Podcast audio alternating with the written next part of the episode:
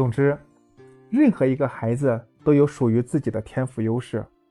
关键是当孩子在某一方面表现优异时，父母能否给予保护和支持，并协助孩子更好地发挥自己的优势。如果你能做到这一点，那么你的孩子将会非常幸运，他们也会在自己喜欢、擅长的领域更加投入，充满激情，甚至产生一种神圣感。即使遇到困难，他们也能勇敢的去克服，而不是拖拉退缩。这样的孩子更容易形成积极乐观的品格，未来取得的成就也会更大，也更容易获得幸福。第三节，发现孩子的天赋，引导优势成长。现在社会上普遍存在攀比现象。有的家长看到别的孩子在上各种兴趣班，如美术班、钢琴班、英语班等，也会跟风给自己的孩子报各种兴趣班，却不考虑这些是不是孩子喜欢的，或者孩子有没有这方面的天赋优势。在他们看来，别人家的孩子学，自己的孩子也要学，自己的孩子不能比别人家的孩子差。在生活中，还有一句大家特别熟悉的话，即“孩子不能输在起跑线上”。在这些热衷于攀比的父母眼中，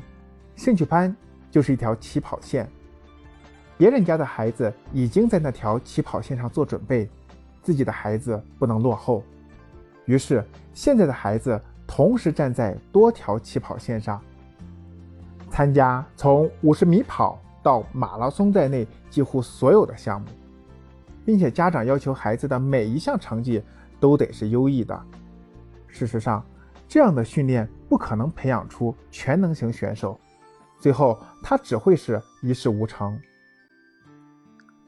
人的身心投入资源都是有限的，我们必须认识到主导投入的自我效能感资源的有限性与消耗原理。父母望子成龙的心情可以理解，但这种态度与方法未必能培养出优秀的孩子，因为每个孩子的个性特长都不一样，这也使得孩子之间的兴趣爱好各不相同。我们不应为了缓解自己内心深处的焦虑与不安，让孩子跟风学习各种技能，而应理性客观地控制自己的欲望。帮助孩子找到真正的优势，有所取舍，然后重点培养，鼓励孩子发挥自己的优势，帮助孩子在有针对性的学习中找到乐趣，释放潜能，获得一定的成就。如果有些事情对于某些孩子来说注定是不会成功的，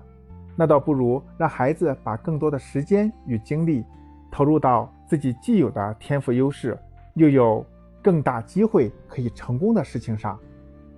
为了帮助家长弄清孩子的天赋，帮助孩子发挥自己的优势，我结合积极心理学知识，将孩子的行为分为四类。